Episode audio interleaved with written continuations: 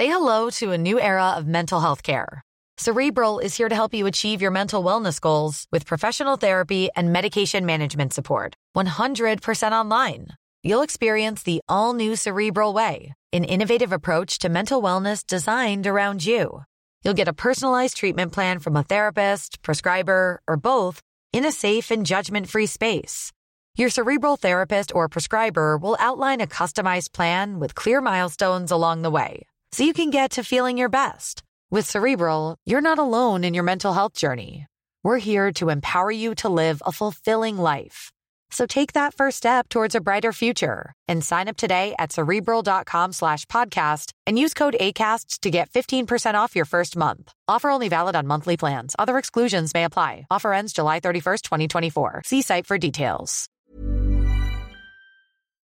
Saviez-vous que le rendez-vous tech n'est financé ni par des sponsors ni par des sociétés tierces? Et comment est-il possible de financer l'émission alors? Eh bien c'est très simple, grâce aux auditeurs. Euh, ce sont les auditeurs qui choisissent de soutenir l'émission ou pas. Et si vous voulez que ce type de business model sain continue à exister, je vous encourage du plus profond du cœur à considérer de soutenir bah, cette émission ou d'autres euh, titres de presse ou de médias que vous appréciez.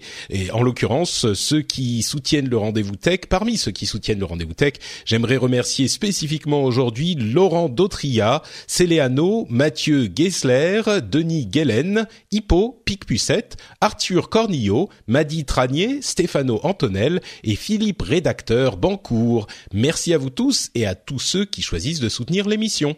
Bonjour à tous et bienvenue sur le Rendez-vous Tech, l'émission qui explore et qui vous résume de manière compréhensible toute l'actualité tech, internet et gadgets.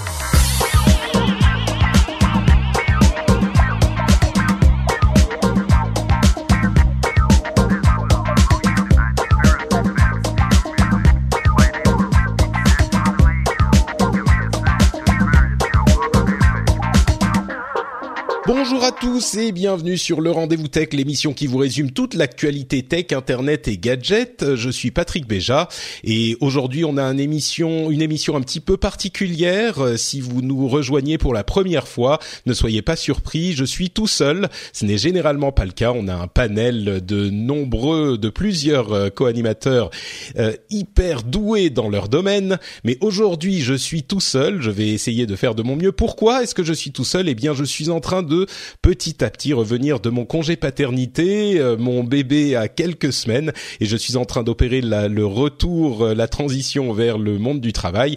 Donc euh, bon, pour faciliter un petit peu les choses, j'ai décidé de faire cette émission tout, tout seul aujourd'hui. Ça arrive de temps en temps, mais c'est assez rare. On risque d'ailleurs d'être interrompu par le retour du petit. On verra comment ça se passe si je dois interrompre un petit peu l'émission pour aller m'en occuper.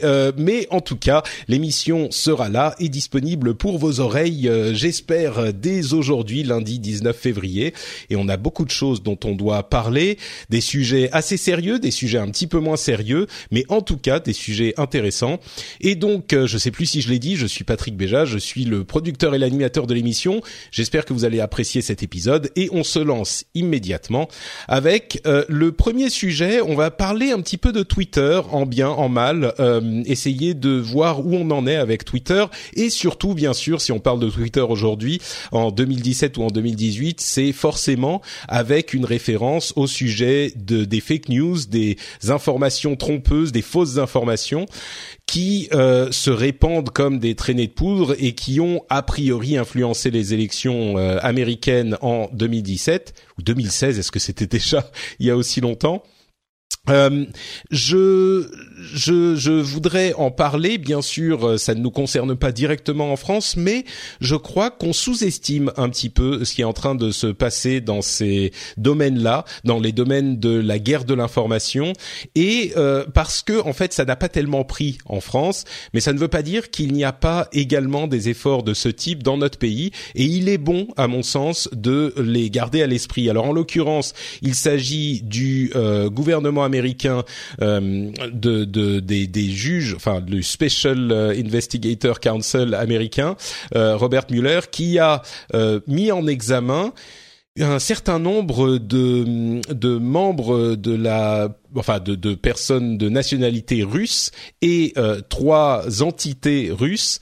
Euh, donc il y a une 13 euh, personnes russes et trois entités russes dans le cadre de son enquête sur les interférences avec les élections de 2016 aux États-Unis. Et ce qui est vraiment intéressant à noter, c'est que d'une part une chose dont on se doutait un petit peu et, et qu'on avait déjà vu, c'est que les à l'origine euh, les efforts de la Russie. Alors quand on parle de Russie, euh, c'est toujours, on peut toujours prétendre que le gouvernement russe n'est pas impliqué et dire que ce sont des des éléments euh, indépendants de la population russe qui font ce genre de choses. Mais enfin, je pense que à ce niveau, personne n'est dupe et on sait qu'il s'agit d'un d'un effort initié par le, le, la Russie en tant que nation. Et donc, ce qui est intéressant à noter, c'est que euh, il y a deux choses. D'une part, à l'origine, en tout cas, ils étaient vraiment euh, dans, dans l'optique de euh, créer de la discorde dans la population américaine, dans l'optique des élections de 2016, mais pas uniquement. C'est une, c'est une des, des, efforts d'utilisation des réseaux sociaux, Twitter en particulier, mais pas que. On sait que c'est le cas bien sûr aussi sur Facebook et même ailleurs. Euh, L'idée étant de créer des, euh, des, des mises à jour, enfin des mises à jour, des euh, images, des des memes, des, euh, des des posts sur Twitter, des tweets ou des des posts sur Facebook pour exacerber les dissensions. Et la raison pour laquelle j'en parle, c'est qu'on a vu la même chose se produire euh, en France également lors des élections, et je suis sûr que ça sera le cas. Le, problème, c'est que euh, il y a beaucoup de gens qui regardent ça dans le passé et qui se disent ah bah oui, ça y est, euh, c'est maintenant on sait. Et donc on euh, saura euh, comment gérer. C'est vraiment pas le cas. Euh, les, les, efforts de ce type vont certainement continuer et vont certainement s'amplifier parce qu'on a vu l'efficacité qu'ils pouvaient avoir. Donc, il est plus important que jamais de comprendre les méthodes d'opération de ces trolls, de ces, j'ai même pas mentionné le nom de troll, mais évidemment c'est euh, le, le, terme approprié, ces fermes à trolls qui créent à longueur de journée des gifs, des images, des memes pour euh, essayer de faire euh, haïr une partie de la population par une autre partie de la population. Et encore une fois, on a tendance à penser qu'il y a surtout des trolls de ce type dans le camp des républicains et dans le camp de Donald Trump, donc qui, encore une fois, sont des Russes euh, qui font ça pour la dissension, mais dans ce sens-là, c'est pas vraiment le cas. On se rend compte que peut-être que ça a un petit peu mieux pris dans ce sens-là, mais il y en avait également de l'autre côté. Donc, je crois qu'il est important de le savoir parce que ce type de division existe dans tous les pays, existe chez nous en France ou dans les pays francophones, euh, les autres les auditeurs d'autres pays francophones qui nous écoutent, euh, c'est certainement le cas chez eux aussi dans une certaine mesure.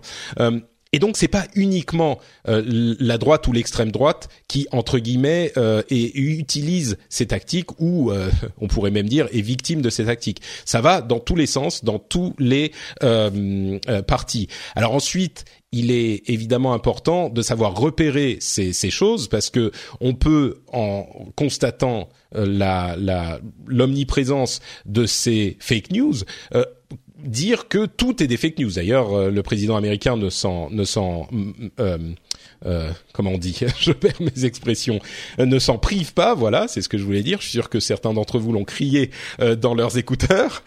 donc, le président américain ne s'en prive pas, et donc il est important de faire la distinction. Et l'autre enseignement de cette enquête qu'il est important de retenir, c'est justement à propos de cette distinction, parce que il y a une, une, une un, donc un enseignement qui est que c'est euh, russes, ces personnes euh, russes utilisaient non seulement des VPN américains, donc qui euh, laissaient penser qu'ils ils étaient à l'origine des États-Unis, euh, mais en plus ça va assez loin. Ils utilisaient des des, des photos volés qui étaient liés à des, des numéros de sécurité sociaux euh, volés avec des, des comptes PayPal, euh, etc.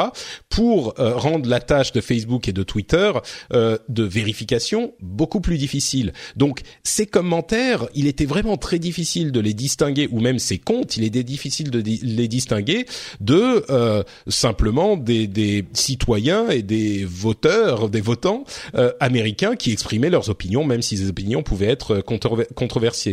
Euh, donc c'est, il y a une mécanique très bien huilée qu'il, est difficile de repérer. Alors bien sûr, je pense que tous les réseaux sociaux et euh, les groupes euh, de l'internet en général s'activent à essayer de repérer ce genre de choses et de les contrer, mais évidemment euh, avec toute ces euh, cette fourberie, c'est c'est c'est pas facile. Je crois que pour moi, il y a une chose qui est importante à réfléchir, c'est simplement le fait de pouvoir éditer les tweets.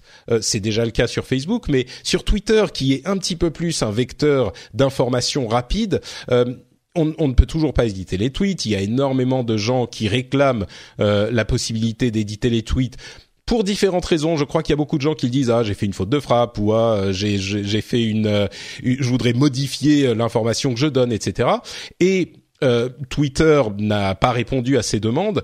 Je crois qu'aujourd'hui plus que jamais, si je pouvais moi très modestement proposer un, une part de la solution, le fait d'éditer les tweets pourrait permettre simplement de euh, corriger une fausse information qu'on a euh, qu'on a diffusée quand on s'en est rendu compte, parce que l'un des énormes problèmes qui contribuent à la diffusion des fake news, c'est que parfois, évidemment, elles ont l'air extrêmement euh, légitimes, et on va en avoir un exemple dans quelques instants, euh, dans un contexte un petit peu tragique, mais parfois, ces informations ou ces tweets ont l'air parfaitement légitimes. On a euh, un, un, titre de, de presse, une image qui a été capturée qui a l'air d'être une information un petit peu grosse mais crédible, on la retweet, euh, on la commente, et puis très vite, on a des, des réponses qui nous informent que en fait cette histoire n'est pas réelle, c'est une image qui a été euh, manipulée, qui nous en donne l'explication et un lien vers une explication euh, plus complète, mais il est déjà trop tard. Euh, même si, alors la seule option qu'on a, c'est de supprimer le tweet, ce qui est possible, et, et je l'avoue euh, là encore humblement, moi ça m'est arrivé plus d'une fois. Euh, j'espère avoir un certain niveau de discernement, mais il m'est arrivé de voir un sujet qui a fait bouillir mon sang, qui n'a fait qu'un tour, et je retweet avec un commentaire acerbe. Et même si généralement j'arrive à repérer le fait que bah c'est pas forcément euh, tout à fait authentique comme info, parfois euh, il s'est trouvé que j'ai retweeté des informations non fiables. Et là, même quand en fait mieux que supprimer le tweet qui du coup euh, amène à confusion, la chose idéale serait de pouvoir l'éditer, ne serait-ce que avec un petit signe qui dirait ce sujet et euh, en fait je me suis rendu compte que ce sujet était euh, pas forcément exact ou était controversé etc de l'auteur du retweet. Et, et, ça ça permettrait de euh, de limiter la diffusion de ce, ce message. Parce que le gros problème c'est que on le retweet. Une fois dix minutes après on a l'information selon lequel c'est inexact, on peut mettre une réponse, on peut essayer de prévenir les gens, mais euh, on ne peut pas enfin le, tweet, même si on met une réponse, il continue à se diffuser beaucoup plus que la réponse et il se voit beaucoup plus que la réponse. Donc le fait d'éditer les tweets ou de signaler que euh, le, le qu'on voudrait euh, comment dire revenir sur l'information qu'on a diffusée serait à mon sens hyper important pour essayer de limiter la casse. Parce que là vraiment même les personnes de la meilleure volonté qui soit parfois se laissent euh, attraper par ce genre de piège. Donc bon voilà ça c'était pour le sujet de, de l'édition des tweets. On a parlé du fait qu'il faut faire attention à toutes ces informations parce que je le répète, mais encore une fois, il s'agit d'efforts de désinformation informatique euh, qui, dont le but est de créer ce type de dissension dans un pays et de dissension forte. Donc, euh, je crois qu'il est, il est vraiment important de s'en rendre compte et comme je le dis très souvent, de temporiser, de, de laisser un petit peu de temps avant de, de, de laisser son sang bouillir, etc., etc. Parce que maintenant, disons que Jusqu'en 2017, on, on savait pas. Maintenant, c'est plus difficile d'avoir euh, de se dire ah bon bah je savais pas, j'ai vu ce truc, euh, je me suis dit que c'était c'était c'était exact. Il faut maintenant qu'on sache tous que ça peut arriver et ne pas. Je dis pas qu'il faut pas retweeter euh, les informations, mais prendre le temps de se poser la question au moins si cette information est juste ou si c'est pas trop gros pour être vrai. Et parfois, malheureusement, la réalité est trop grosse et, et c'est quand même vrai. Mais parfois, enfin la plupart du temps, je dirais, on peut être victime de ce type de, de piège euh, que nous posent les trolls. Et toujours pour parler de Twitter, il y a eu, euh, c'était la semaine dernière ou ce week-end, ce drame évidemment euh, euh, indicible de d'un énième euh, tueur en série, enfin de masse aux États-Unis dans une école, dans un lycée, qui a été donc pour ceux qui bon j'imagine que tout le monde sait, mais donc un, un, un, jeune homme de 19 ans a été dans un lycée et a tué 17 personnes. C'était en Floride si je ne m'abuse. Et, et, là, on a un exemple du pire et du meilleur euh, de Twitter. C'est vraiment, je pense que le, thème de ces dernières années, c'est Internet. On pensait que ça créerait un, monde idyllique ou au moins un monde libre. Et, et, là, on se rend compte que pour avoir je, je dirais certainement pas que ça crée un monde infernal, mais pour avoir le meilleur qu'amène Internet, c'est comme toute technologie, euh, on, doit aussi malheureusement apprendre à gérer le pire. Et dans le cas de ce massacre, c'est évidemment très délicat parce qu'on veut pas manquer de, respect euh, du respect qui est dû à ce genre de, enfin aux victimes et, à ce genre d'événements absolument tragiques. En même temps, il y a des, choses à apprendre et, des choses à commenter. Donc, je vais essayer de de, marcher sur cette ligne euh, difficile. Euh, mais l'une des choses qu'on voit, c'est que euh, il y a eu des moments. Alors là, c'est presque neutre. Ce sont des moments euh, incroyablement émouvants de d'élèves euh, qui étaient prisonniers pendant les l'heure ou les deux heures qu'a pris ce, cet événement, qui étaient prisonniers dans leur classe, euh, qui tweetaient ce qui était en train de se passer. On a vu des membres de leur famille leur répondre et leur dire euh, en live sur Twitter de rester euh, à l'abri et que les choses. Enfin, il y avait eu des moments incroyablement émouvants. Ça, je sais pas si c'est si c'est bien ou pas que ça arrive sur Twitter je crois que dans ce cas, on peut se dire qu'il y a un manque de décence, mais en même temps, ce sont les victimes elles-mêmes qui ont qui ont tweeté ce genre de choses. Et peut-être que c'était un moyen pour eux de de de s'exprimer, de trouver du, du, réconfort. Et et c'était pas uniquement les membres de leur famille qui leur disaient ça. On a vu des des, des personnes qu'elles ne connaissaient pas qui se sont exprimées pour leur dire moi j'étais dans cette situation ah vraiment là on est dans un dans un cadre où les États-Unis nous nous laissent quoi mais j'étais dans cette situation il y a quelques années et c'est comme ça que ça s'est passé. Ne t'inquiète pas tu vas t'en sortir etc donc peut-être qu'ils ont eu un réconfort dont ils avaient besoin. Donc voilà pour la partie un peu neutre que je ne commenterai pas plus que ça, mais mais c'est une chose qui n'aurait certainement pas été possible, non pas juste avec Internet, mais avec Twitter spécifiquement, cet outil qui une fois de plus est euh, euh, capable de, du, meilleur comme du pire. Et l'autre aspect euh, de Twitter qui là c'est un petit peu le pire et puis on viendra au meilleur ensuite. L'autre aspect, c'est encore une fois, on revient à la question des trolls.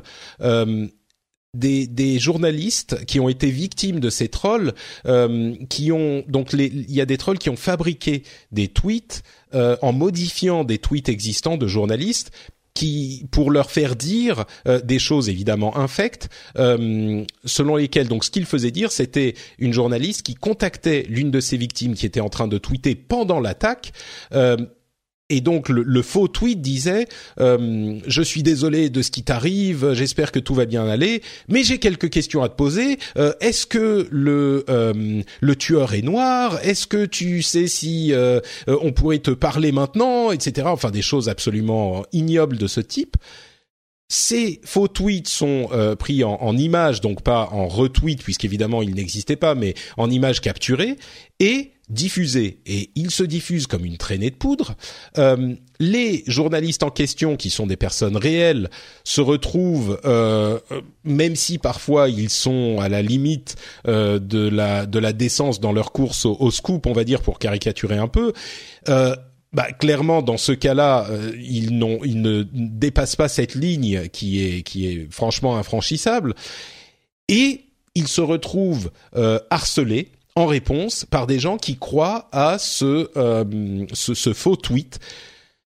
Et Twitter a répondu que euh, il voulait essayer d'avoir des solutions pour pour contrer ce type de, d'action des trolls, mais je sais pas comment ça ça peut marcher parce que il parle de vérification d'authenticité mais comment vérifier l'authenticité de cette image? Alors, il y a toujours une personne à l'origine qui va la tweeter, c'est possible, mais peut-être qu'il l'a trouvée ailleurs, sur un réseau euh, autre ou sur un site d'hébergement d'images qui a été euh, à l'origine. Enfin, c'est très difficile de, de trouver l'origine de la chose. Il y a des gens qui disent euh, il faudrait que les les, sociétés qui font de la publicité sur les réseaux euh, soient aussi strictement identifiées qu'ailleurs, qu'à la télévision ou la radio, par exemple. C'est certainement un, un, élément de réponse, mais là, en l'occurrence, ce genre de, de, de tweets diffusés, de faux tweets diffusés, il me paraît extrêmement difficile de d'en vérifier l'authenticité. C'est simplement une image.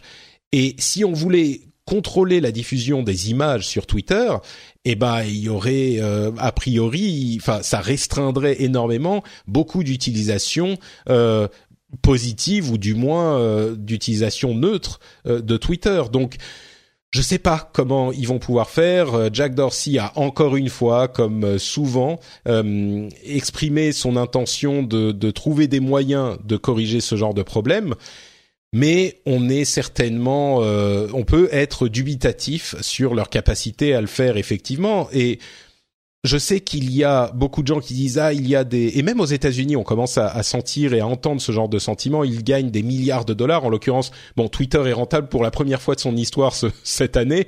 Donc eux, en l'occurrence, ils, brassent des milliards, mais ils en gagnent pas forcément. Bon, on sait que c'est pas le cas de, de toutes les sociétés. Hein. Facebook et Google sont dans d'autres situations, mais euh, sur le sur le la question de la vérification de l'authenticité, il y a des problèmes techniques euh, très simplement auxquels on n'a pas vraiment de réponse. Euh, on pourrait acheter, on pourrait engager des armées de modérateurs et euh, c'est ce qu'on est en train de voir et c'est certainement quelque chose de positif. Euh, depuis un an ou deux, ils engagent beaucoup plus de monde pour modérer.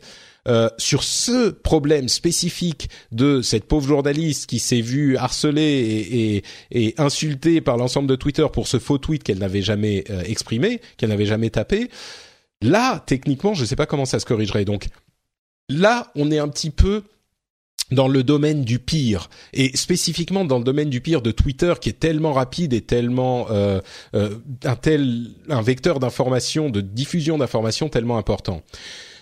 Si on veut aller du côté du meilleur, euh, on a les une, une, un groupe de survivants de ce, ce, ce tueur, euh, donc des lycéens, qui ont commencé à, à, à exprimer leur alors on sait qu'aux États-Unis, il y a un énorme problème avec le contrôle des des des, des ventes d'armes. C'est-à-dire que la NRA, la National Rifle Association, l'association des fusils nationales, euh, a énormément de pouvoir de lobby et bloque en fait les réformes, même les réformes raisonnables qui pourraient avoir lieu euh, aux États-Unis pour la question de euh, l'achat et de la possession d'armes. Il y a des choses toutes bêtes comme euh, les vérifications qu'on doit faire quand on veut acheter une arme. Euh, on a moins de vérifications euh, pour avoir pour acheter une arme que pour avoir un permis de conduire, par exemple. C'est un exemple qui est, qui est souvent donné. Euh, c'est évidemment inepte vu d'ici. Je, je, vous rassure, pour euh, fréquenter différentes personnes de différents pays du monde, on peut les pointer du doigt et en l'occurrence, je pense que c'est extrêmement euh, euh, justifié. Mais sachez qu'il y a aussi des choses qu'on pointe du doigt en France comme étant bon, pas, je vais pas dire aussi inepte parce que là, on est quand même au bout de la de la euh, de l'ineptie, mais on a des des choses qui sont qui se passent en France euh, dont les gens ne comprennent pas du tout comment ça c'est même possible. Et je vous invite à écouter The Phileas Club, une émission que je produis en anglais pour euh, un petit peu plus sur ces sujets. Mais bon, pour ne pas épiloguer sur la question euh, du deuxième amendement américain, euh, du, droit de l'achat euh, des armes, Revenons au sujet de la médiatisation. En l'occurrence, Twitter rend possible la diffusion de ce message de ces survivants qui sont en train d'organiser un, une manifestation, une marche euh, le 24 mars, si je, si je ne m'abuse, euh, pour mettre cette question sur le devant de la scène et essayer de forcer enfin les politiciens à agir, euh, en particulier les politiciens du Parti républicain qui bloquent ce type de législation depuis des années et des années. et, et cette mobilisation ne serait pas vraiment euh, possible sans l'outil Twitter, je crois. Euh, je crois qu'on est vraiment dans une situation où euh, la diffusion est possible grâce à cette cette ah, je crois que Le petit est en train de revenir. Donc, je vais finir ma phrase et puis on va faire une petite pause et je reviendrai un petit peu plus tard. Mais là, on est dans un exemple vraiment du meilleur où ces, ces enfants, ces, ces, jeunes incroyablement courageux essayent de diffuser leur message, mon Dieu. Bon, eh bien écoutez, on va faire une petite pause et euh, je finirai ce sujet dans quelques minutes. Bon, me voilà de retour. Je pense que vous n'avez peut-être pas pu entendre les cris, ou à moins que vous n'ayez monté le volume très fort il y a quelques secondes. Euh, mais il est changé, nourri et même ressorti pour aller faire une petite balade d'histoire que j'ai le temps de finir euh, cette, cette émission. Et donc je reprends le sujet que j'étais en train d'évoquer, donc celui des euh, étudiants, des survivants de ce massacre qui a eu lieu il y a quelques jours, qui utilisent Twitter pour faire passer leur message et surtout pour euh, créer un mouvement de soutien à leur leur demande qui est encore une fois pour nous et pour de très nombreux Américains assez raisonnable, c'est-à-dire le fait de faire passer des lois euh, plus strictes sur le contrôle de, des moyens d'obtention d'armes à feu et de certaines armes à feu. Donc s'il s'agit pas de bannir euh, tout simplement les armes à feu, je pense que le peuple américain n'est pas pour dans son ensemble, mais par contre d'avoir des contrôles plus raisonnables. Et donc, c'est un moyen de diffusion de ce message qui, bien sûr, pourrait exister avec les médias traditionnels. Euh, mais qui là, avec les, est amplifié par les réseaux sociaux et en particulier par Twitter d'une manière qui n'aurait pas été possible il y a quelque temps encore. Je crois que c'est quelque chose de, de vraiment euh, euh, unique qui, qui est euh, rendu possible, oui, comme je le disais, par euh, par Twitter et par les réseaux sociaux. Donc, euh, on va voir ce que ça va donner. C'est, en tout cas, si la pression qu'ils réussissent à mettre en place sur les politiciens est même un petit peu efficace, ça sera assez historique parce que les massacres de ce type ne datent pas d'hier et à chaque fois on, on, tombe dans un cycle absolument vicieux où les politiciens disent euh, quand ça les arrange, c'est pas le moment de parler de réforme euh, du droit d'obtention d'armes parce que on peut pas exploiter la tragédie et le malheur des gens. Et bien sûr, quand le moment tragique est passé, plus personne veut en entendre parler. Donc là, euh, il y a une sorte de, de, de, on va pas dire échec et mat, mais en tout cas échec de la part de ces pauvres étudiants qui faisaient partie de cet événement, qui disent, bah, on ne peut pas prétendre qu'on invoque euh, qu'on euh, comment dire qu'on manque de respect aux victimes parce que c'est nous les victimes et on va à des enterrements depuis plusieurs jours et c'est nous qui sommes en train de faire passer ce message. Et, et encore une fois, je pense que ce message ne passerait pas de la même manière. Et je, je, je, prends l'occasion, je saisis cette occasion pour mentionner quelque chose euh, qui est de plus en plus euh, qui se fait jour de plus en plus, c'est l'activité et la le courage ou comment dire la situation des millennials parce que on est souvent prompt ceux de ma génération et des générations peut-être un petit peu plus âgées à critiquer les millennials à dire qu'ils ont toujours la tête dans leur euh, dans leur téléphone et qu'ils sont euh, qu'ils sont paresseux, qu'ils sont euh, qu'ils estiment que tout leur est dû, etc.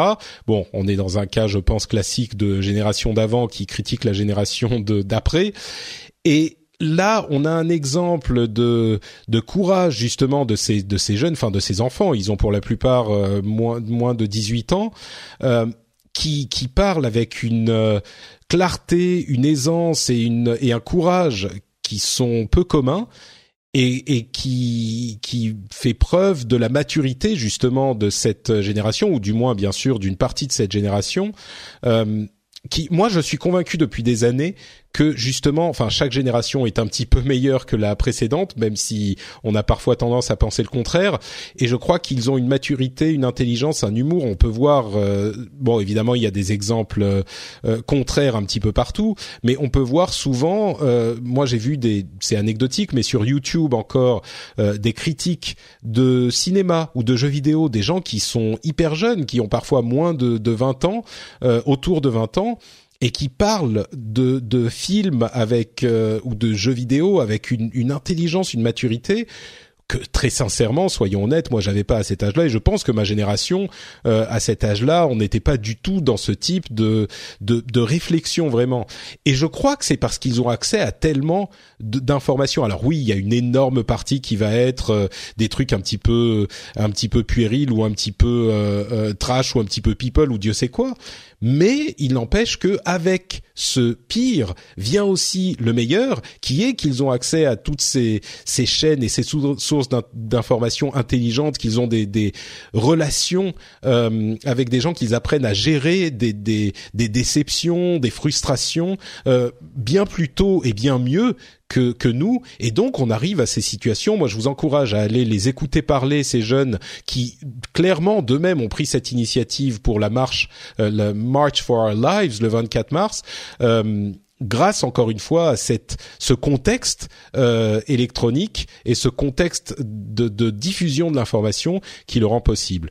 Donc euh, voilà, c'est une réflexion que je me faisais sur le sujet et que je voulais euh, partager avec vous. N'hésitez pas bien sûr à venir me dire ce que vous en pensez dans les commentaires de l'épisode sur Twitter, etc. On refait un petit tour par le pire euh, avant de conclure cette partie-là pour pour vous dire, pour vous parler d'un nouveau phénomène euh, pornographique en fait, qui utilise une technique dont on avait déjà parlé dans dans l'émission, qui est basée sur l'intelligence artificielle et le machine learning, euh, qui peut intelligemment créer des transpositions euh, d'images en mettant le visage de quelqu'un sur le corps de quelqu'un d'autre. Et bien sûr, la nature humaine et Internet étant ce qu'ils sont, euh, il y a une tendance de, création de films pornographiques où euh, les utilisateurs euh, bah, utilisent justement des images pornographiques existantes et mettent sur les visages des acteurs ou actrices des visages de personnes célèbres.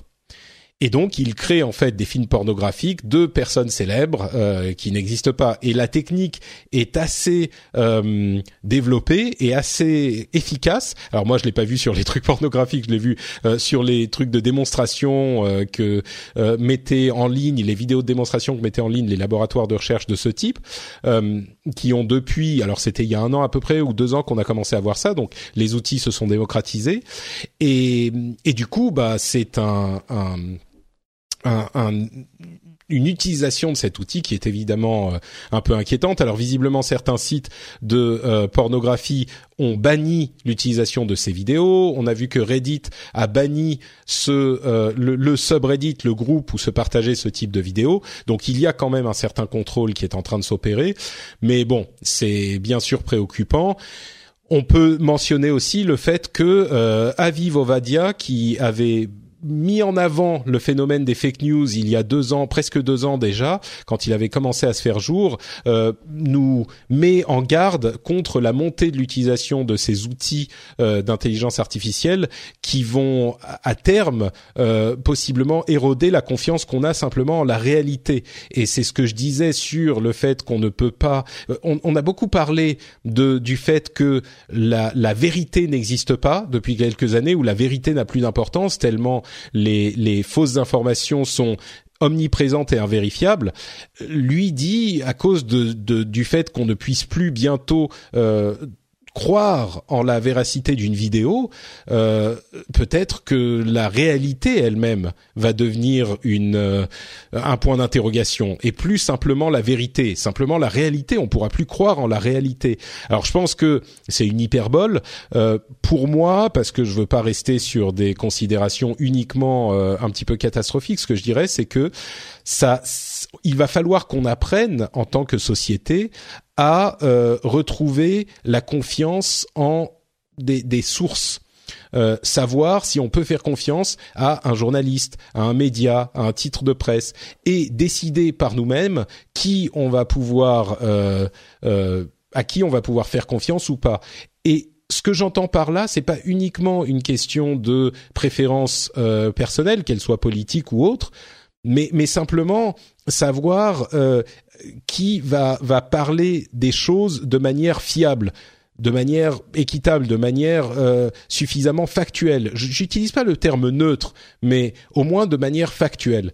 Et hum, je pense qu'il va y avoir, enfin j'espère, une opportunité pour ce type de média. C'est déjà en train euh, d'arriver. Je crois qu'il y a aux, États-Unis un média qui a euh, été créé dans ce but par des, des gens qui connaissaient déjà le métier. Hein, c'est pas des, des nouveaux venus, mais il s'appelle Axios et euh, il a vraiment cette euh, orientation.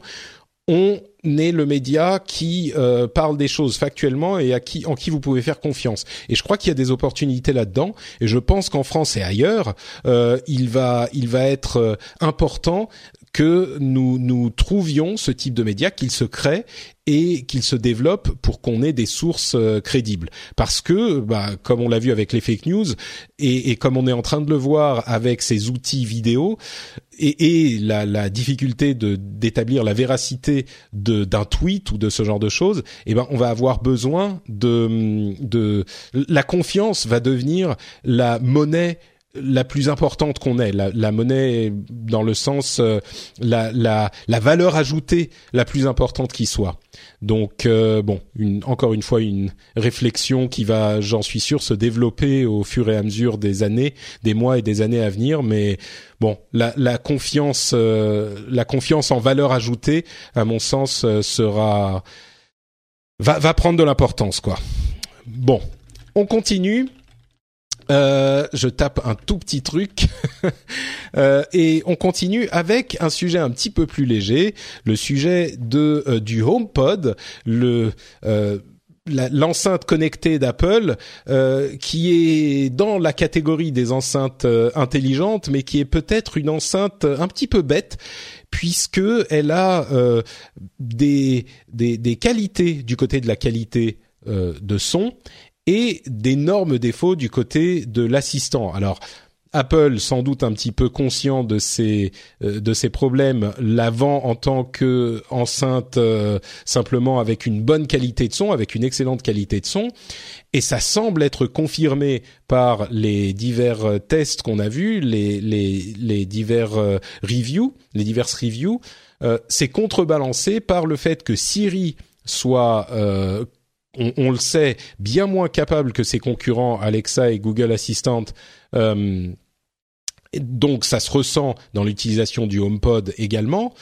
Et c'est également contrebalancé par le fait qu'il n'y a pas, par exemple, d'accès euh, auxiliaire. On ne peut pas connecter un objet, un, une source en Bluetooth.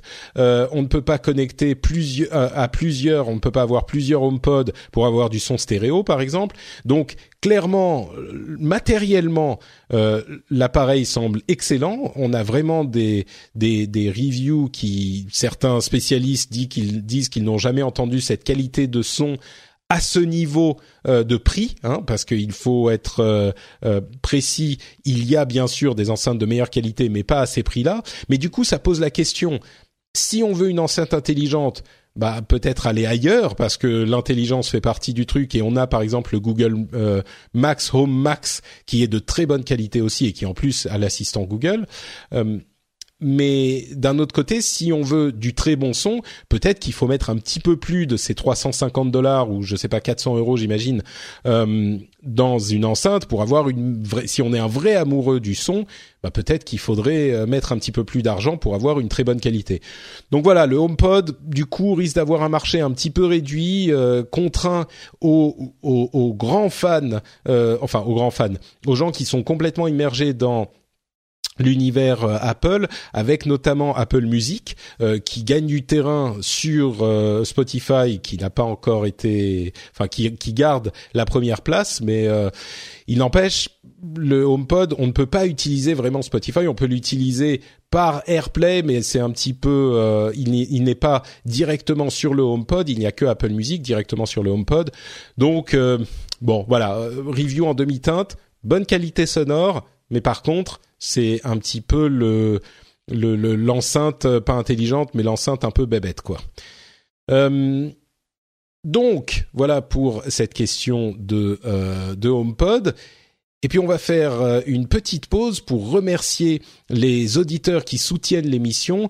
Vous le savez, cette émission est financée uniquement par les auditeurs qui choisissent de donner de l'argent. Et parmi eux, je voudrais remercier aujourd'hui Jean-Alain Abinasser, euh, Laurent Gaillet-Métois, Adrien, Béné Kenobi, Florian Blanc, Romain Leclerc, Thibaut Bouvet, Adrien Gonin, Jean-François Damso et Laurent Yeb. Merci à vous tous et à tous ceux qui choisissent de soutenir l'émission. Euh, comme je le disais, bah, l'émission n'existerait pas s'il n'y avait pas des gens qui choisissaient de soutenir euh, un média qu'ils apprécient, dont ils estiment qu'il leur apporte quelque chose, que ça soit un bon moment, de l'information bah, fiable, comme on en parlait. Euh, et un, moyen de rester informé sur toute la l'actu tech sans avoir besoin d'écumer les dizaines de blogs euh, et les centaines de news qui sont publiés euh, euh, tous les jours. Et j'espère que je vous rends ce service et que vous appréciez l'émission. Donc si c'est le cas je vous encourage vraiment à aller sur patreon.com/rdvtech le lien est dans les notes de l'émission. Et, et considérez peut-être donner une petite somme par épisode pour soutenir l'émission. C'est une euh, une démarche qui est à mon sens euh, euh, incroyablement positive parce qu'elle soutient un business model qui n'a, je crois vraiment que des avantages et qui est un business model extrêmement sain. On est loin de de la pub, on est loin de la des contenus sponsorisés et de ce type de de business model un petit peu invasif. Donc si vous pensez que c'est quelque chose de positif, il faut le soutenir, je crois. Donc je vous encourage à cliquer sur ce lien qui est disponible dans les notes de l'émission patreon.com slash rdvtech. Et d'ailleurs, j'aurai une petite annonce, même une grosse annonce à vous faire dans quelques jours. Euh, si vous écoutez ça en retard, peut-être qu'elle aura déjà été faite. Je vais pas déflorer la chose, mais il y a euh, un changement, un changement, mais un changement important qui arrive euh, pour le rendez-vous tech bientôt, et je vous en parlerai dans quelques jours publiquement. Je suis assez excité par tout ce que ça veut dire pour l'émission, et j'espère que vous serez avec moi dans cette aventure je n'en dis pas plus, euh, mais ça sera, j'espère, quelque chose que que vous apprécierez. On continue avec des petites news et des rumeurs. Euh, d'abord, un petit euh, topo sur le changement dramatique de Snapchat qui a revu un petit peu son interface. Alors, le changement pour les gens à l'extérieur de Snapchat est minime. Le changement pour les gens à l'intérieur, enfin des utilisateurs de Snapchat sont hyper importants. Et il y a eu quand même un mouvement euh, de masse d'utilisateurs de Snapchat qui ont réclamé un changement, de, un retour en arrière. Et c'est pas la première fois qu'on voit ce type de réaction quand il y a un changement d'interface, même minime. Et là, euh, c'est relativement minime quand même. Mais hum, c'est c'est intéressant parce que c'est Snapchat qui essaye d'enrayer. Euh, on va pas dire que c'est la, la fuite des utilisateurs, on n'est pas encore là, mais il y a clairement une tendance de de déplacement, enfin de réduction d'engagement euh, sur Snapchat et de déportage vers Instagram, avec euh, Instagram qui a vraiment le vent en poupe, même par rapport à Facebook, qui est la société mère d'Instagram, donc ça va, ils perdent pas non plus les utilisateurs, mais Facebook a perdu. As a person with a very deep voice, I'm hired all the time for advertising campaigns. But a deep voice doesn't sell B2B. And advertising on the wrong platform doesn't sell B2B either. That's why if you're a B2B marketer, you should use LinkedIn ads. LinkedIn has the targeting capabilities to help you reach the world's largest professional audience. That's right. Over 70 million decision makers all in one place. All the big wigs, then medium wigs. Also small wigs who are on the path to becoming big wigs. Okay, that's enough about wigs. LinkedIn ads allows you to focus on getting your B2B message to the right people. So, does that mean you should use ads on LinkedIn instead of hiring me, the man with the deepest voice in the world? Yes. Yes, it does. Get started today and see why LinkedIn is the place to be to be. We'll even give you a $100 credit on your next campaign. Go to linkedin.com slash results to claim your credit. That's linkedin.com slash results. Terms and conditions apply. Un petit peu d'utilisateurs là euh, ces, ces, derniers ce dernier euh, trimestre et en l'occurrence, euh, les, les, utilisateurs de Snapchat se déportent sur Instagram à tel point que euh, il y a de nombreux utilisateurs qui utilisent les filtres de Snapchat, donc les oreilles de lapin ou les oreilles de chien, les petits les petits euh, museaux, etc. et ce genre de trucs, qui sauvent leurs images ou leurs vidéos sur leur appareil pour les reposter ensuite sur Instagram. Donc ils, n'utilisent pas les filtres de Snapchat sur Snapchat, mais ils les utilisent, ils sauvent ça dans leur appareil et ils les utilisent sur Instagram. Il y a tout un tas. On parlait il y a quelques quelques temps de, je crois que c'était les les mimes, les les comptes mimes de Instagram et les les gens ont beaucoup de comptes différents aujourd'hui sur Instagram. Les jeunes, les jeunes ont beaucoup de beaucoup de comptes différents euh, sur Instagram et et du coup, ils utilisent pour différentes utilisations différents comptes. On avait parlé des petits mimes, je sais plus comment ça s'appelait le terme exact, mais les mimes personnels. Euh, il y a aussi les, les Finstagram, les fake Instagram, où ils mettent les informations. Euh, c'est leur compte caché que leurs parents ne connaissent pas et où ils vont euh, mettre les informations ou les images dont ils ne veulent pas que les, les gens euh, les, les, connaissent. Donc vraiment, il y a une, euh, une un déplacement vers Instagram qui a d'ailleurs copié une énorme partie des fonctionnalités de Snapchat. Donc euh, les, les mouvements euh, diaboliques de Mark Zuckerberg semblent semblent porter leurs fruits avec Instagram.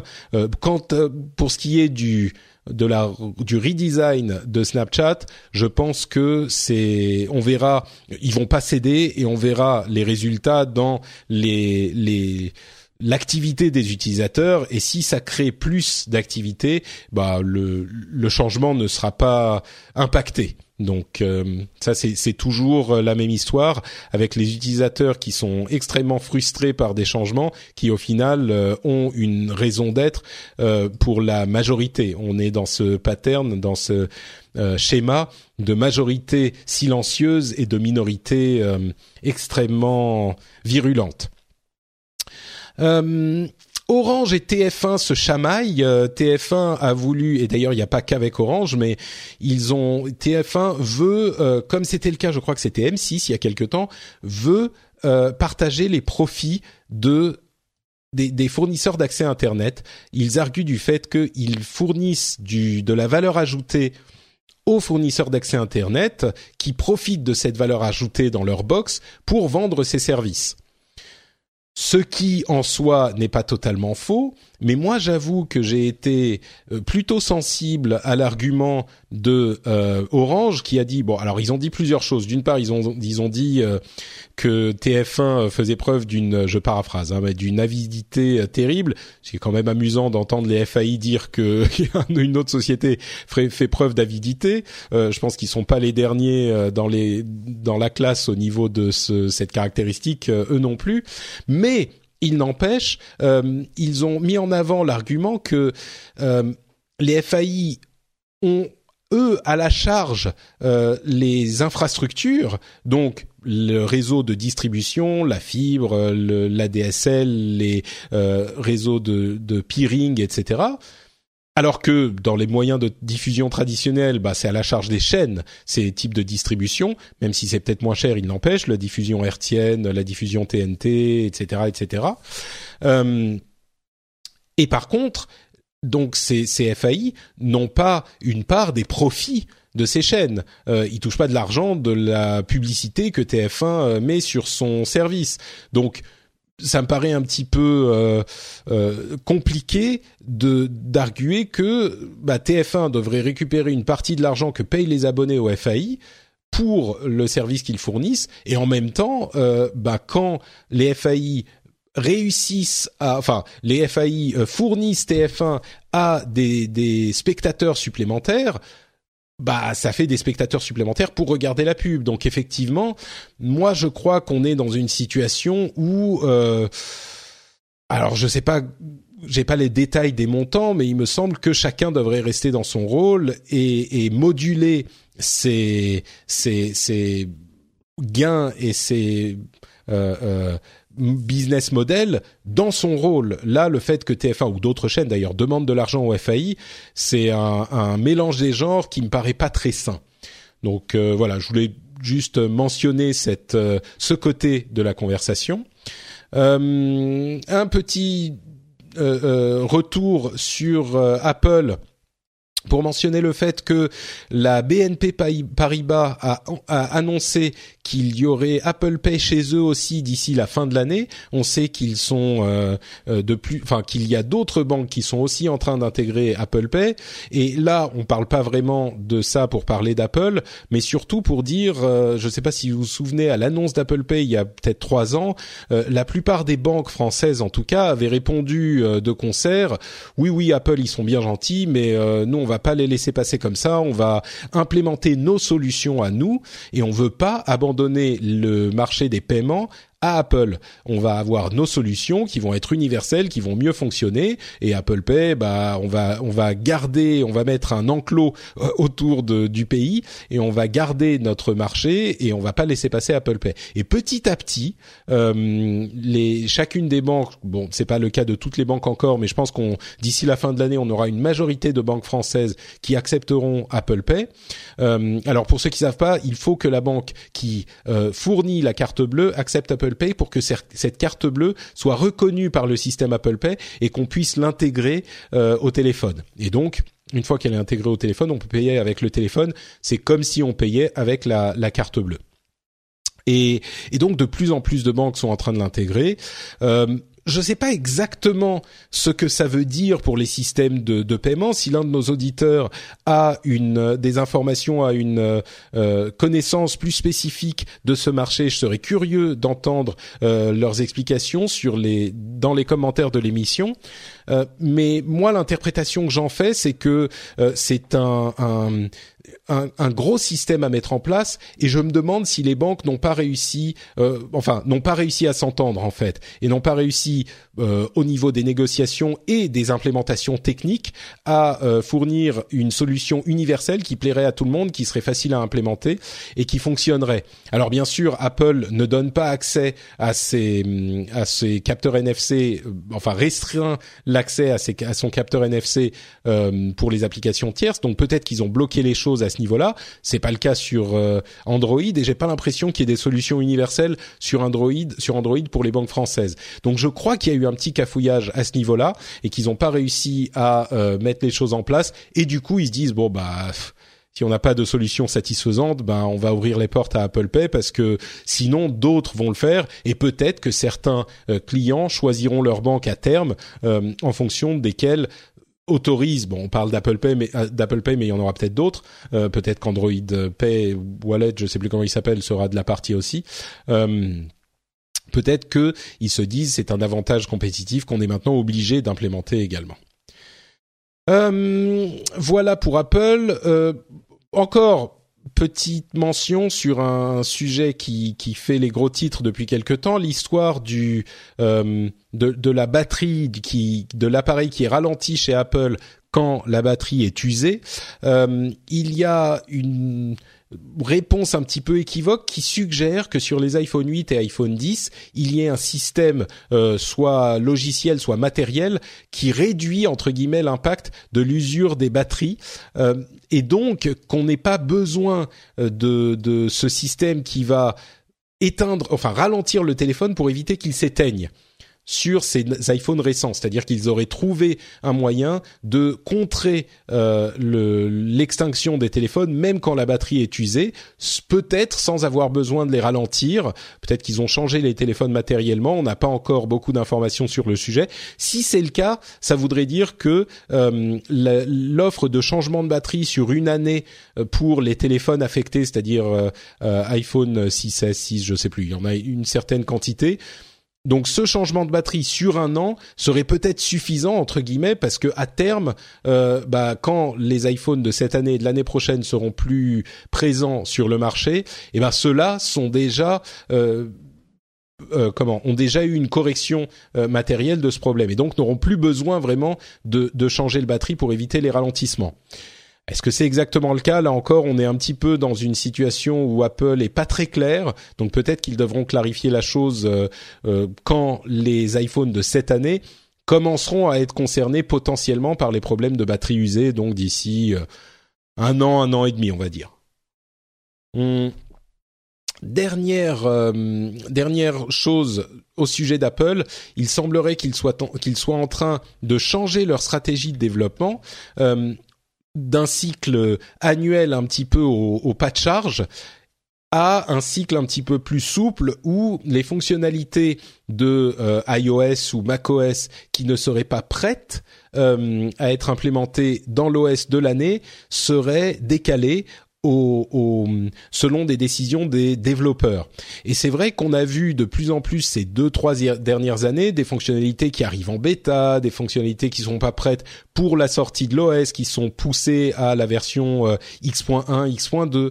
Donc, euh, il semblerait qu'Apple soit en train de réévaluer ses stratégies de développement, ce qui est sans doute une bonne chose et qui euh, parce que c'est une chose dont on se rend pas bien compte, mais il y a quand même une une stratégie de développement chez Apple qui est, et je sais qu'il y a des gens qui vont euh, me, me, critiquer pour cette euh, caractérisation d'Apple, mais qui est un peu sans précédent, c'est-à-dire qu'ils ont euh, des sorties annuelles logicielles et matérielles majeur euh, pour toute leur gamme qui inclut une quantité de produits qui est assez imposante. On a bien sûr euh, les iPhones, les iPads, euh, enfin les Mac et les iPhones, on va dire, c'est les principaux. Après, il y a les iPads, les Apple Watch, les Apple TV. On a déjà cinq écosystèmes. On va y ajouter maintenant euh, l'Apple euh, l'Apple TV, pardon, le HomePod. On a aussi sur le côté CarPlay, donc pour les téléphones, qui est intégré à iOS, mais tout de même.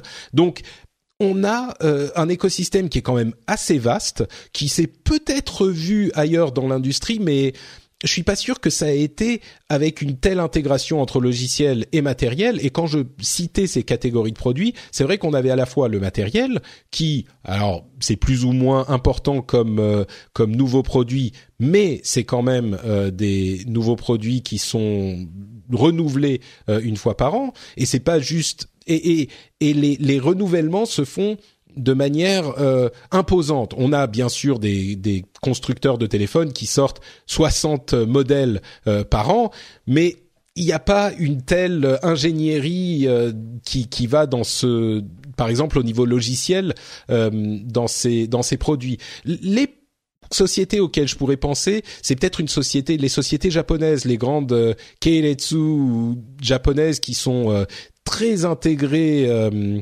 horizontalement et, et, qui ont énormément de produits différents. Mais là, c'est plein de petites sociétés. Apple essaye de gérer ça comme une alors une petite société qui n'est plus mais unique enfin euh, uniforme. Donc c'est compliqué à gérer au niveau du management. Euh, clairement ils y sont pas euh, arrivés aussi bien qu'ils le voudraient et qu'on le voudrait ces dernières années. Euh, et c'est je pense le bon moment pour infléchir la direction et peut-être au fur et à mesure que les équipes d'ingénieurs s'étendent et, et grandissent, euh, où ils ne peuvent plus gérer ça comme il y a dix ans quand ils étaient une société de bien plus petite taille, euh, peut-être qu'ils revoient la manière dont ils euh, développent leurs leurs produits.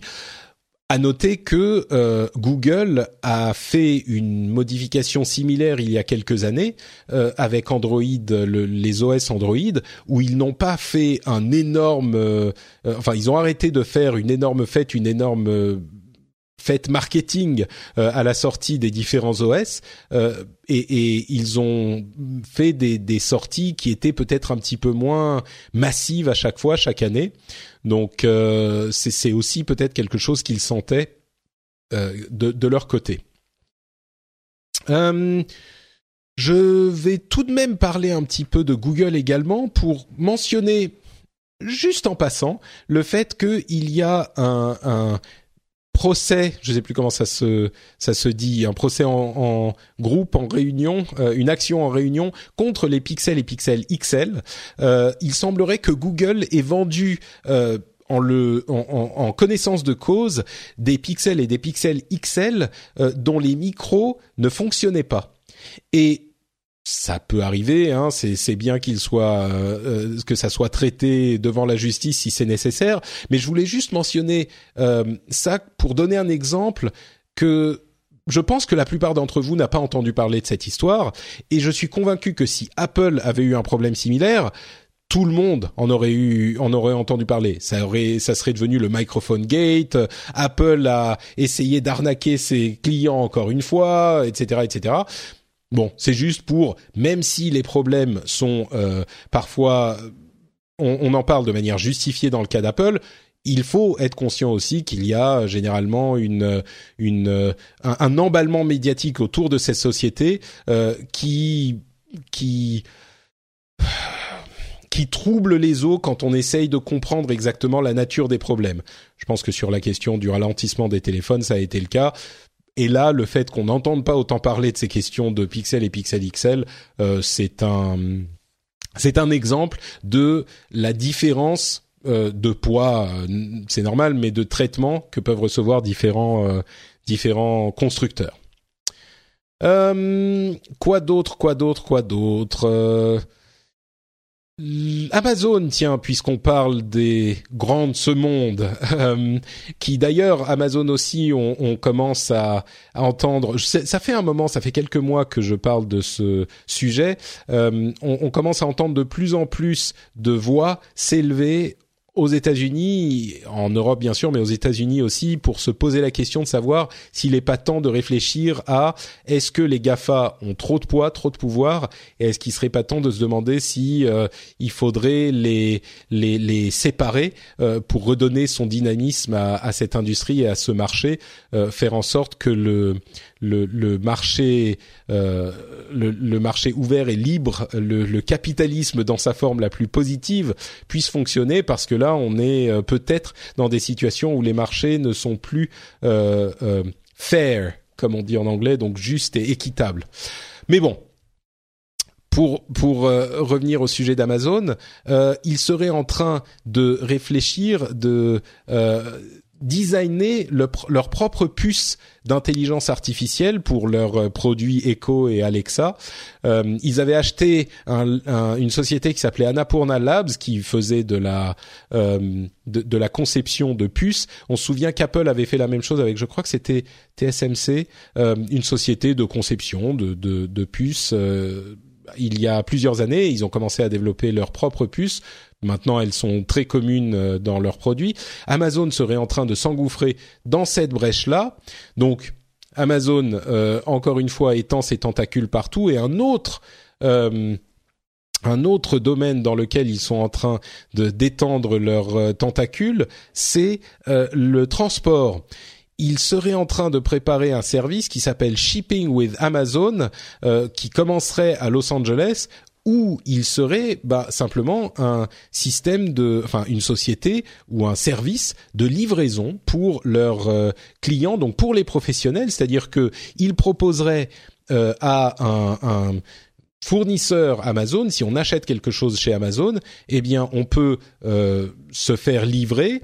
Alors c'est pas nous qui avons le choix, mais le le, le vendeur peut choisir euh, bah, UPS, DHL, colis privé, euh, ou alors Amazon, Amazon euh, Shipping with Amazon. Euh, c'est pour le moment uniquement à Los Angeles. Euh, ils vont, ils sont en train visiblement de d'acheter des avions, de d'ouvrir, de créer des hubs énormes pour les États-Unis. Mais on sait que ce qui est notable, c'est qu'ils ont commencé euh, dans ce type de business. Enfin, plutôt, ils ont commencé de cette manière dans plein de types de business différents. Le plus notable d'entre eux est bien sûr Amazon Web Services, où ils avaient des serveurs qu'ils utilisaient pour leur propre euh, utilisation, hein, pour leur euh, leur site tout simplement.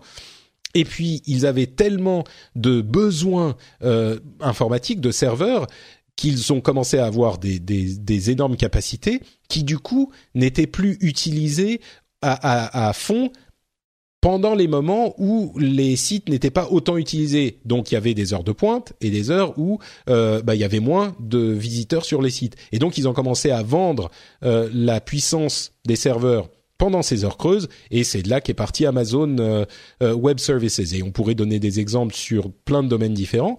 Là, on peut se dire, bah peut-être qu'Amazon est en train de d'établir les fondations de ce service pour eux, pour leur propre utilisation. Et peut-être qu'à terme, euh, ça deviendra un service qu'ils vendent pour d'autres utilisations aussi. C'est pas du tout impossible. Peut-être qu'Amazon est en train de devenir transporteur. On en avait évoqué les prémices il y a plusieurs mois déjà, avec des demandes de licence, euh, et ils utilisent ça pour eux pour eux spécifiquement euh, déjà aujourd'hui des licences de transport, de, de, route, de, de routage, de fret maritime, etc.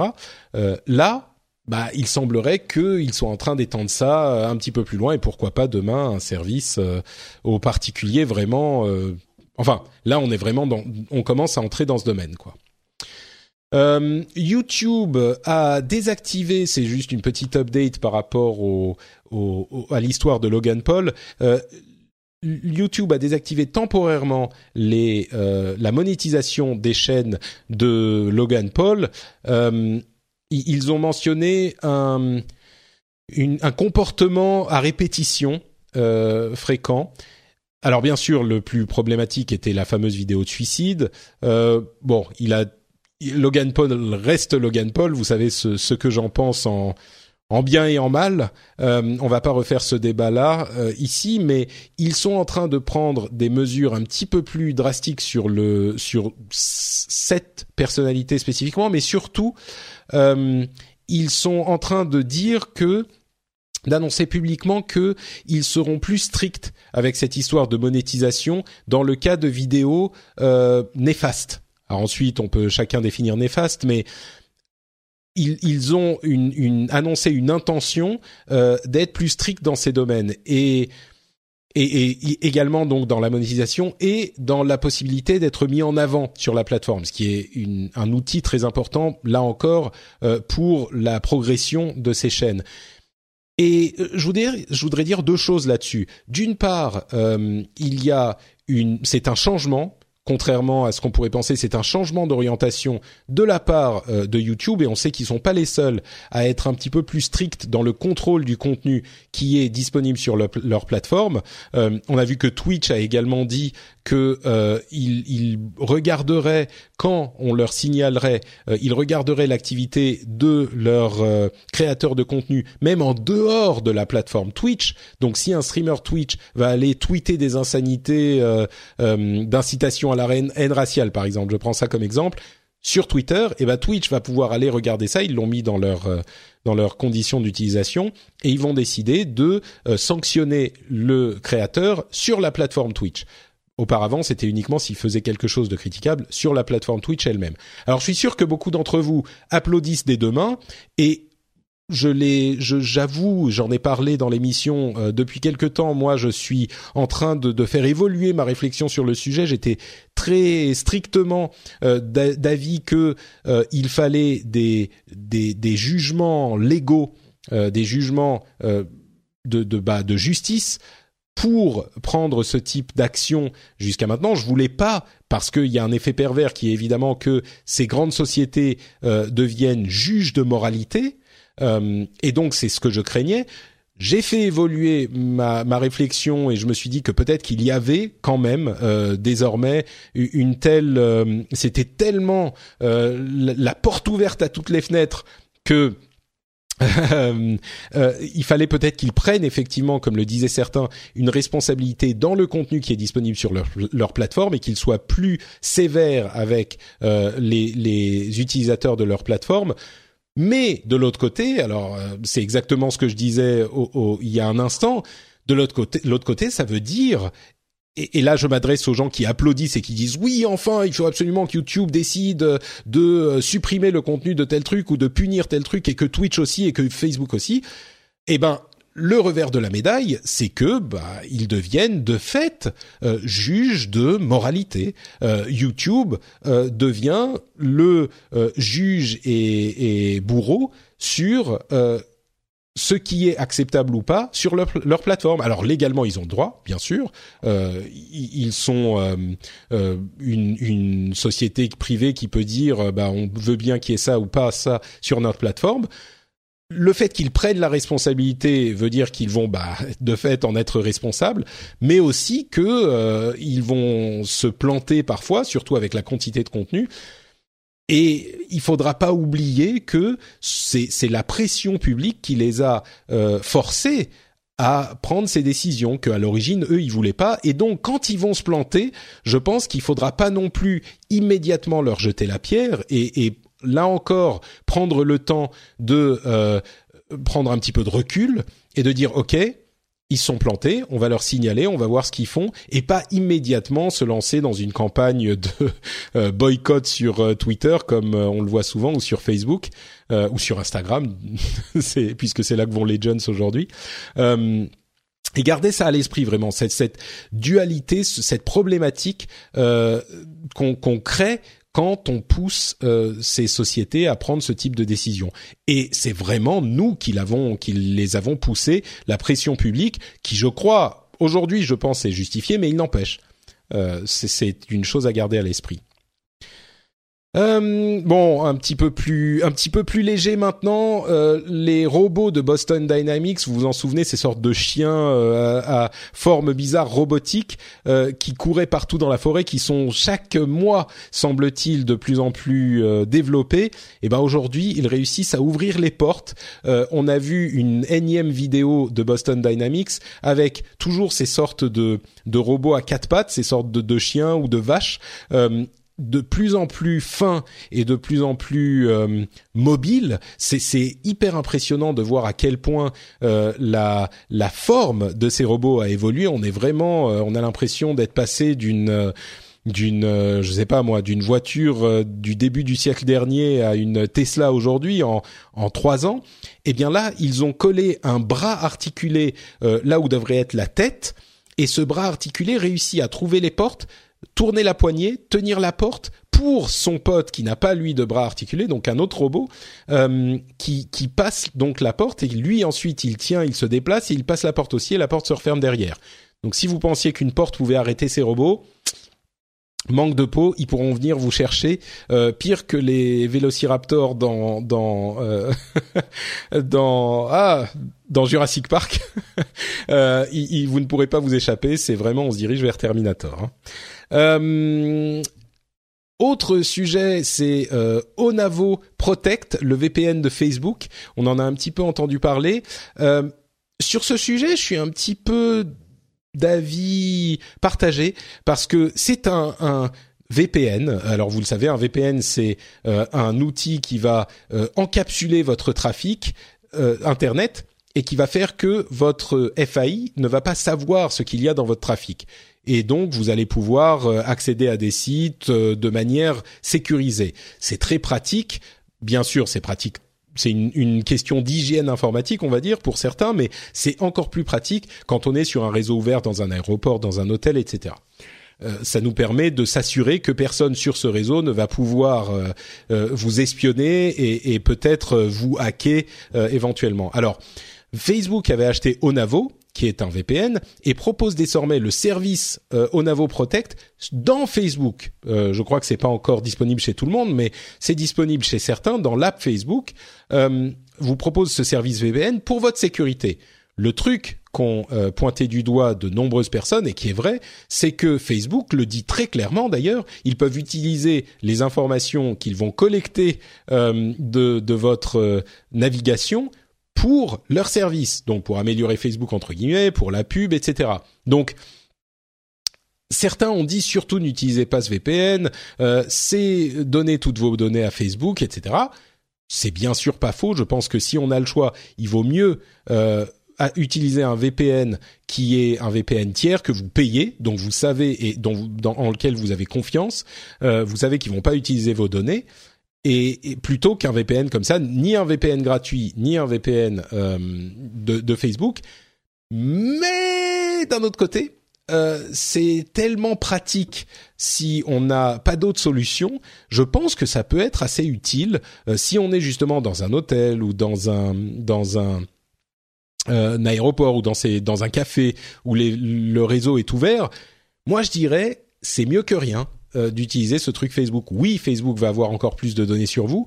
Si vous utilisez Facebook de toute façon énormément, bon, un mal pour un bien, je sais pas. Bon, ce qui est important en tout cas, c'est si vous choisissez de l'utiliser, c'est de le faire en connaissance de cause. Donc, sachez que si vous utilisez Onavo Protect, euh, Facebook ne va plus simplement avoir accès à vos données de Facebook, mais va du coup avoir accès à toutes vos données de navigation puisque toute votre navigation passera par leur serveur, par les serveurs de leur VPN. Ils vont passer par cette encapsulation, par ce tunnel, euh, et puis ressortir ailleurs sur Internet pour accéder au site auquel vous voulez accéder. Donc ça passe par eux.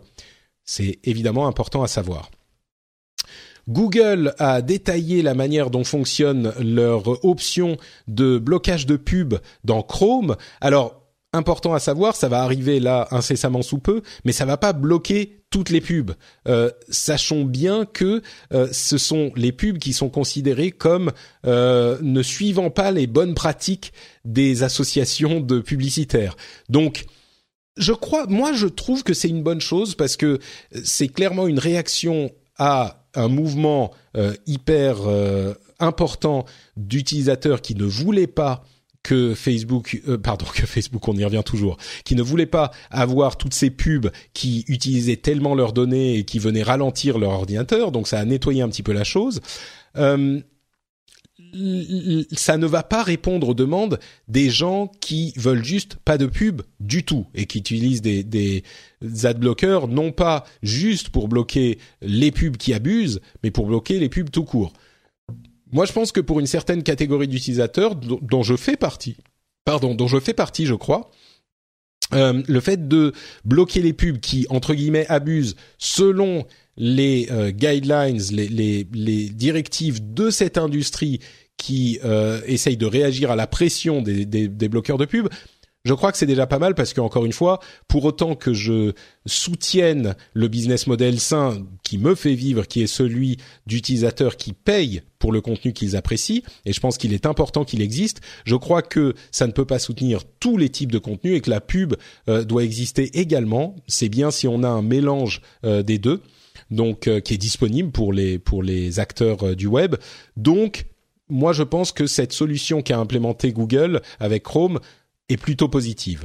D'ailleurs, la plupart des sites, euh, des, des, plus gros sites, ont déjà euh, implémenté les, les, les, directives de ce type-là. Donc, en fait, pour les utilisateurs de Chrome, ça changera pas grand-chose. C'est juste Google qui pousse encore une fois l'industrie et l'industrie du web dans une direction et oui, ça peut faire peur, mais je crois que c'est quand même la bonne direction dans ce cas-là, comme souvent, euh, dans ce cas précis de ce que fait Google avec le web et son influence, l'influence qu'ils ont sur le web, je crois que c'est dans l'ensemble plutôt pour le mieux. Euh, quand on parle de, de, de, la manière dont ils ont influencé, hein, ils, ils, font que les pages se, se loadent rapidement dans, dans l'infrastructure du web elle-même. Hein, sur Google, qui fait pour le mieux, on aurait beaucoup d'autres choses à dire.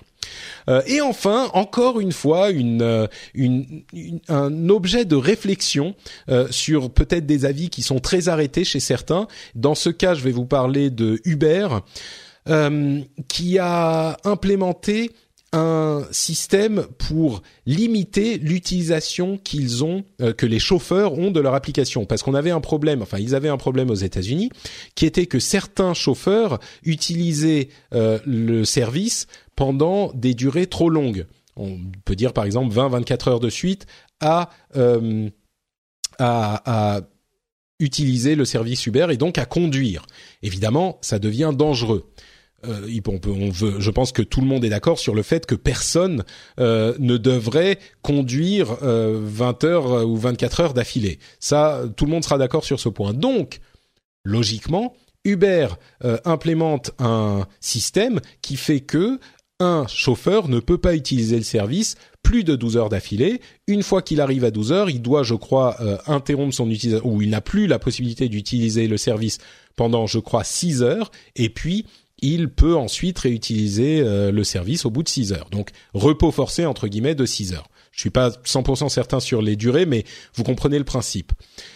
Là où ça devient vraiment intéressant, bien sûr, le, la question, ce sujet spécifiquement est intéressant, mais là où ça devient vraiment intéressant pour moi, c'est la, la conséquence que ça amène sur l'utilisation du service et la structure de la société Uber. Parce que là encore, mon opinion sur le sujet a évolué, je crois, au, au fil des dernières années j'étais assez euh, ferme sur l'idée que Uber était un fournisseur de services, d'infrastructures, et pas un employeur pour ses chauffeurs. Euh, je, pensais vraiment que euh, les chauffeurs étaient des indépendants qui choisissaient d'utiliser Uber et qui pouvaient choisir de ne pas l'utiliser ou d'utiliser d'autres choses. Et du coup, les obligations d'Uber en tant qu'employeur ou non employeur changeaient évidemment, un employeur qui est un employeur et pas juste un, un service qui va faire passer la demande à un indépendant a des obligations différentes. Si c'est un employeur, il y a des questions de charges sociales, de euh, euh, bah, des obligations d'un employeur, quoi. Charges sociales, euh, différentes taxes, euh, congés payés, etc., etc.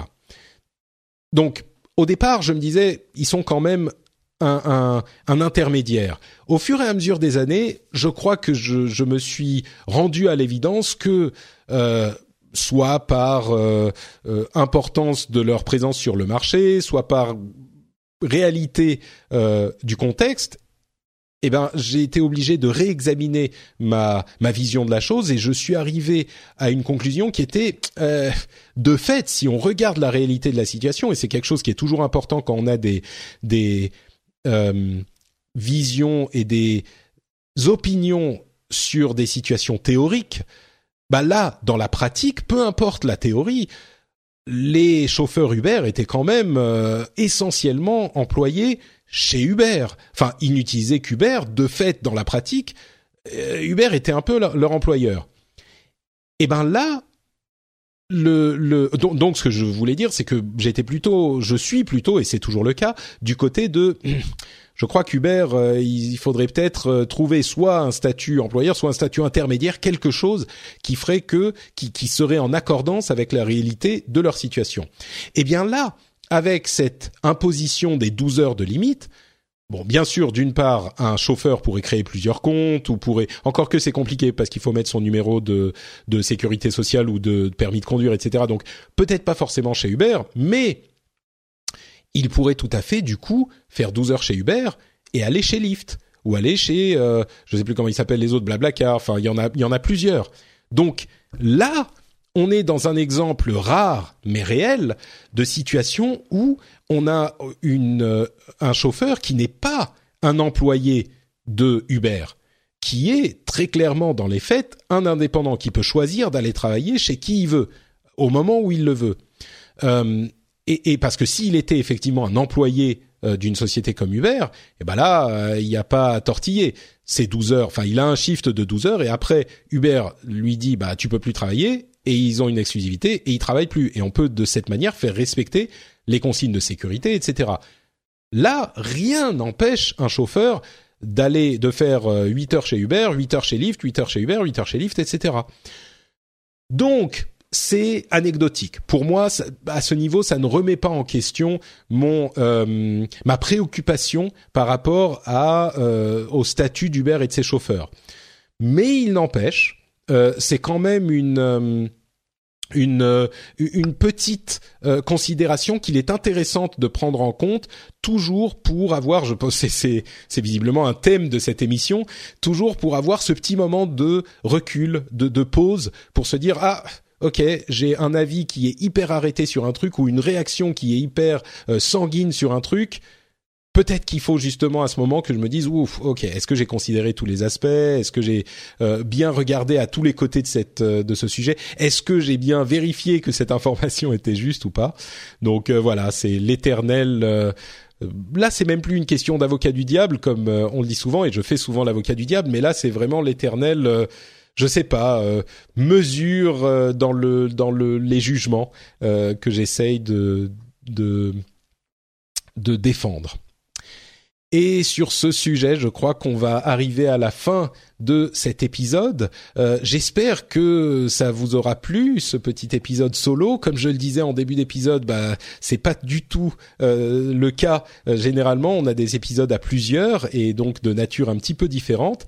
ça me fait, il n'empêche toujours plaisir de prendre de temps en temps le temps de vous faire un petit épisode juste entre vous et moi, dans l'intimité comme ça, moi dans vos oreilles.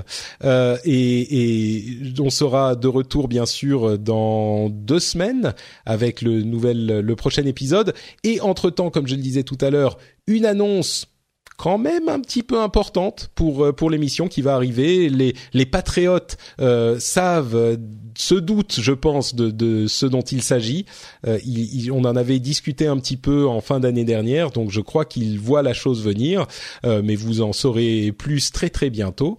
Et bah justement, puisqu'on parle de patriotes, j'en profite pour vous rappeler une dernière fois que l'émission est soutenue par les auditeurs, par les patriotes, qui peuvent euh, venir sur patreon.com slash rdvtech et décider de euh, soutenir à hauteur de euh, bah, 1 dollar, 2 dollars par épisode. vous pouvez choisir le nombre d'épisodes que vous soutenez par mois et je vous encourage à le faire si vous voulez soutenir que deux ou trois épisodes par exemple par mois.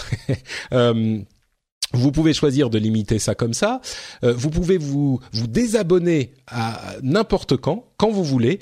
Euh, vous pouvez changer le montant si vous vous dites euh, ouais je voudrais donner euh, 2 dollars par épisode et ben finalement vous voulez donner plus qu'un seul dollar, il n'y a pas de problème, vous pouvez le faire aussi. Donc une immense liberté, une un, modèle d'affaires comme je le disais hyper sain. Donc je je pense qu'on est vraiment dans la dans la formule gagnante du business sur internet. Donc si vous voulez soutenir la, le business gagnant, c'est patreon.com/rdvtech. Si vous voulez me suivre, moi, c'est NotePatrick sur Twitter et sur Facebook. Je suis disponible sur les deux plateformes. Vous pouvez aussi trouver cette émission sur euh, frenchspin.fr et comme je le disais là encore, vous pouvez venir euh, sur le blog pour commenter cet épisode. Si j'ai dit des choses qui vous paraissent euh, un petit peu bêtes, si vous avez d'autres avis sur les sujets que j'ai évoqués, eh ben les commentaires de l'émission, les commentaires de cet euh, épisode, c'est sur frenchspin.fr et on a toujours des discussions constructives avec les auditeurs et l'audience de cette émission qui ce qui me ce qui est une, une valeur ajoutée euh, très certainement euh, hyper précieuse pour moi puisque ça me permet de faire toujours évoluer euh, les avis que j'ai sur le monde merveilleux de la tech. Je vous remercie de m'avoir écouté et je vous donne rendez-vous donc dans deux semaines. D'ici là, je retourne au bonheur des couches. Ciao à tous